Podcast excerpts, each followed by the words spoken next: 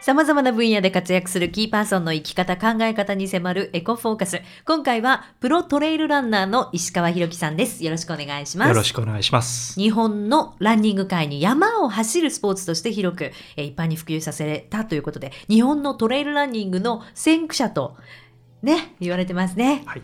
先駆者。もうこれは本当にもう否定できないですね。本当にそうですもんね。言い出しっぺというかね、あの、まあ、もともと山岳マラソン、登山競争っていうものとして言われてたんですね。うん。まあ、当然そういうの古古く歴史は戦前からあるんですけど、それを、まあ、2000年前後からええ。僕自身そのいろんな海外に飛び出して、うん。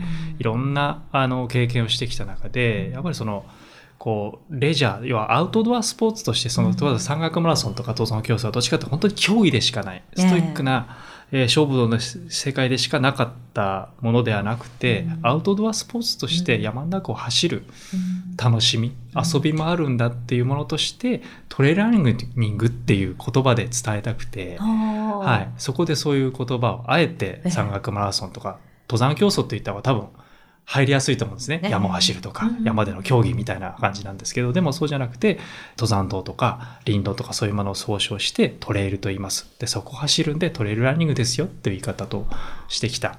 んですよね。だからそこの部分での言い言い出しっぺではあると思うんですけど、ええ。山走ってきた先輩方っていうのはたくさんいるんですけどね。そうですか、確かに山岳走ってんだよねっていうよりもトレイルやってんだよねのがかっこいいですよね。やってみたいなって思いますもんね、はい。でトレイルのプロでいらっしゃるということで今現在レースははちょっとお休みされて、そうですね。今うん。ちょっとは体が、えーまあ、ガタが来てというかうん。ちょっと怪我してたりしていて、えーあの競技の方はこう2年ぐらい出れてないんですけど、うん。はい、でプロデューサーとしはい。ていろいろイベントとかあとレースのプロデュース。そうですね。はい。約14年前になりますかね。はい、あのそのトレーニングっていうその実際のアドアスポーツと、うん。えー競技を普及させる意味で、はい、やっぱりこうマラソンもそうじゃないですか、ジョギング走り始めるのも例えばホノルルマラソンでよ出たいからジョギングを始めますっていうのがありますよね、はいだから一つあの楽しそうなレース山を走るレースを作ることによって、うん。そこにああんなスポーツやってみたいなと思って、えー始めてもらうのも一つのあのトレーニングの普及の一環かなと思ってレースというものをえー。あの作るっていうのも僕の役割かなと思って始めたのが14年前ですかね。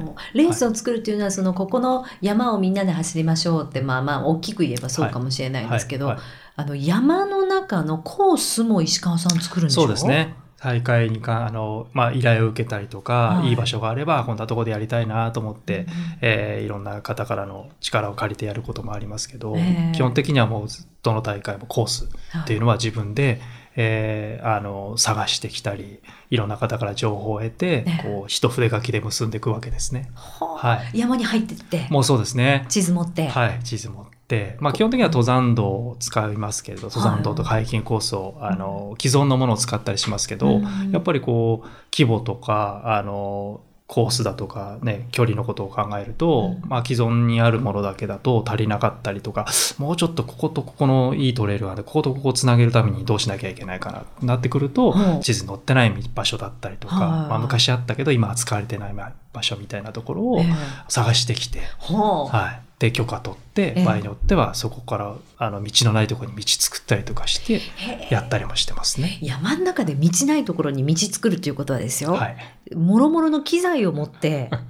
そうですね。まあかそう言って道がないところに道を作るっていうのは当然全くないところっていうのではなくて例えばうん。今の地図には載ってないけど昔の地図には載ってるとか昔は例えば生活道も本当にとして使われてたけど今はもうそのこの村もないしこの村もないからもうその集落を行き来する道がないからもう道がないとかそういうようなところっていうのはやっぱ道の歴史ってすごくてやっぱそれだけ人が往来があったところっていうのは今見てもなんとなくわかるんですよ。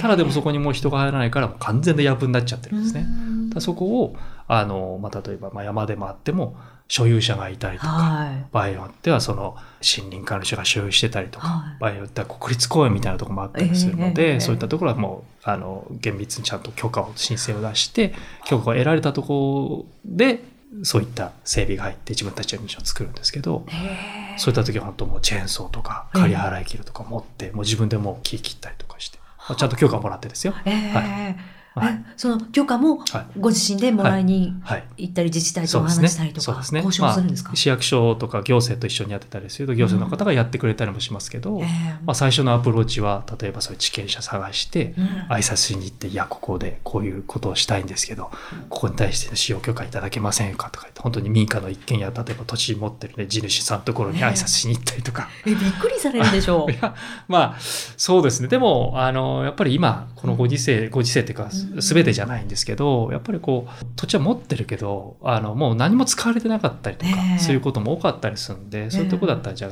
逆に活用してほしいっていう方もまあ当然いらっしゃるのでそれは全てではないんですけど、ええ。はじゃあ地図見せて、はい。ここに道をちょっと作りたいんですけどはい。って地図見せられても、はい。そんなとこうちの山にあったっけみたいなことになりますよね。まあ、そこがですね、まあ、そういったあの林班っていうんですけど山の中っていうのは場所によってはねもう無数に例えばここから 100m ぐらいの 100m とか 50m ぐらいの間に地権者が10人20人もいたりするんですよ。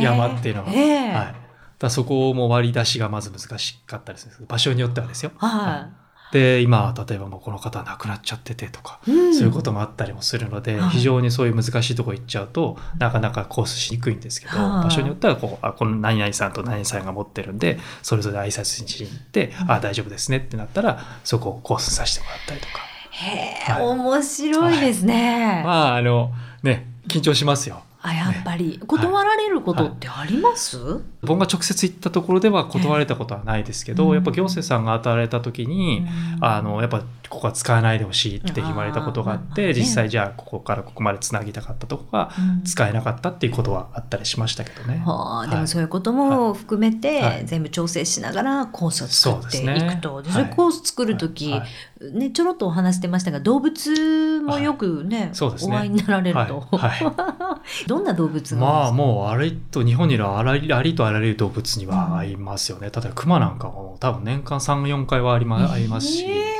丈夫なんですかそれは、まあコース作るんじゃなくて自分で走ってても合うような感じですけど、熊に会う。はいはい。はい。まああと本当イノシシとか鹿とかね、は本当タヌキなんかはしょっちゅうですし、熊なんかは本当熊慣れ、よくないんですけど、うん。熊慣れしてますから。熊だれ？熊慣なれちょっと待ってください。気になるワードどういうこと？出てきても、あうん。出てきたなって言って、ええ。あのまあ僕が先に気がつくか向こうが先に気がつくかなんですよ。はい。で向こうが先に気がつくと基本的には逃げてきます。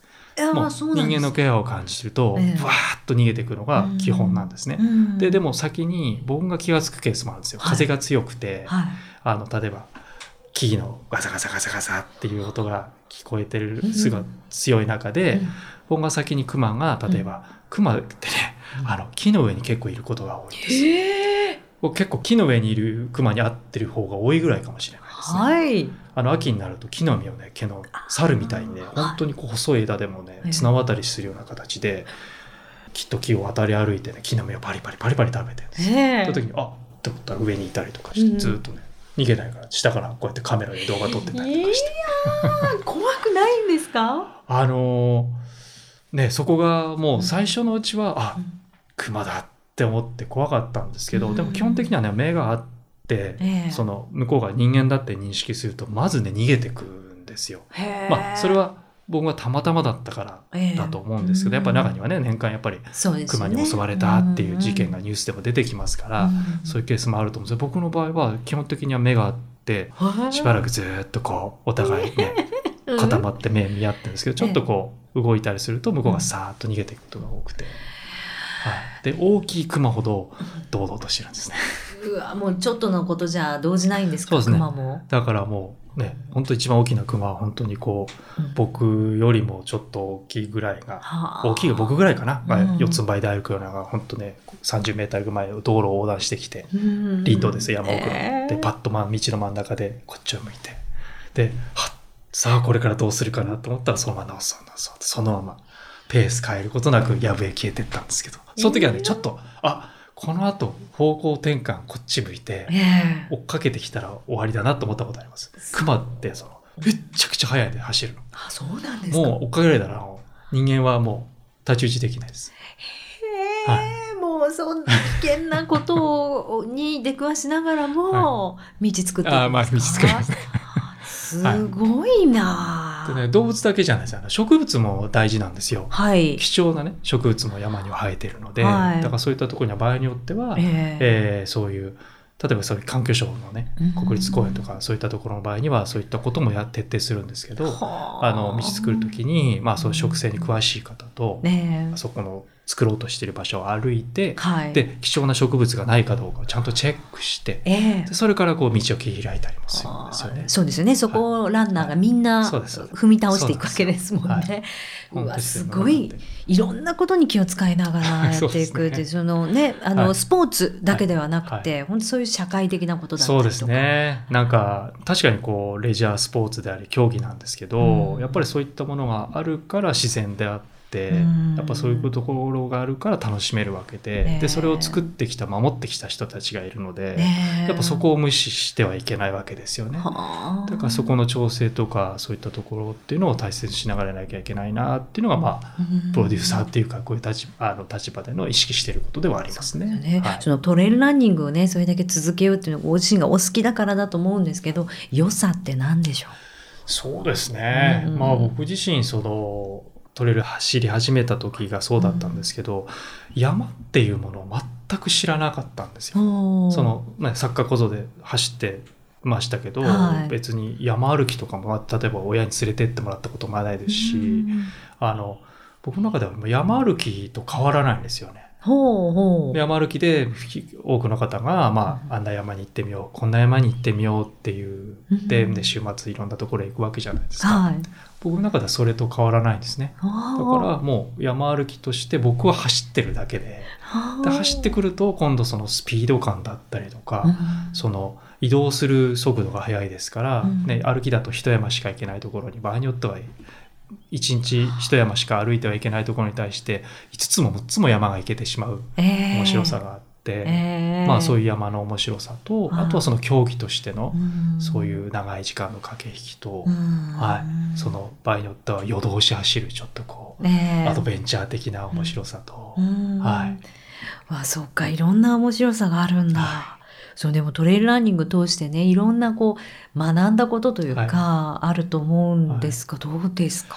そうですね。学んだことそれは何でしょうね、うん。こう大きくなりますよね大きくなる？大きくなるというか、うん細かいこと気にしててもしょうがないなっていうものありますね。はあなんかもう、まあ、そこが自分がだらしなくなっちゃう部分につながるんですけどあのそのね大自然の中をこうもう場合によって20時間も30時間も走り続けてて、ねでそれってすごいちっぽけな自分がその大自然の中にいるわけですよ。ねえはい、もうトップ出してても本当に真夜中に一人ポツンって山の、もう何もないところに取り残されて走ってるわけですけど、ねでその時に見る景色っていうのは本当世界は広いな大きいなうん。でもういろんな国行ってきましたから本当に。あらゆるとあらゆる国行ってきましたから、その時にこの自分が生きてるこの時間とうん。自分っていうのはちっぽけだなと思うとあー。起こることがねなんかすごいこうなんかすごい大きくなれるっていうか。そうですね、はい。こここで自分が朽ちたとしても、は何ら不思議はないという。なんですよね。ではい。地球にとったら、はい。大自然にとったらなんてことないこと葉っぱ一枚落ちるのと変わらないですもんね。あともうその競技性の中でこう培われたことなんですけど、うん。暑いとか寒いとか、はい。そういったのは当然みんな人多くの方たちが暑い寒いって言うかもしれないんですけど、ええ。まあ、暑いのは暑いではしょうがないじゃん。うん。寒いんだから寒いでしょうがない だからもうそこに対してこう全然慌てないっていうかもう寒ければもうしょうがないんだからうん。暑ければしょうがないんだからっていうそういう感覚にはなります。あとは痛みもそうです。痛み？だからそのなんかえっ、と受けることで受け入れられるようになった気がするんですよ、えー、痛いけどもうこれしょうがないよねこの痛さは。みたいなあれあの石川さんさっきねあの、はい。僕はあの怪我はそんなしてない、はい。捻挫ぐらいですっておっしゃった、はい。それものすごい怪我してるんじゃないですか？い。や重要しすぎて今気づいてないとかそういうことはないですか？もうねあの日本に持ってこい入ってきたことのない病原菌を持って帰ってきたことも実はあってまあ、今このコロナウイルスの問題がありますけどね、そんなことがありますけど、ええ。はい、そうですよね。いや、すごいな。もうなんか聞けば聞くほどいろんなお話伺いたくなるんですけど、またあのぜひ番組来ていただいて、ぜひこれからのねまだまだあの話足りないのでそうですよね。私もあの聞き足りなくて、はい、あのぜひお願いいたします。ということで、エコフォーカス今回は日本のトレイルランニングの先駆者です。プロトレイルランナーの石川博樹さんでした。ありがとうございました。どうもありがとうございました。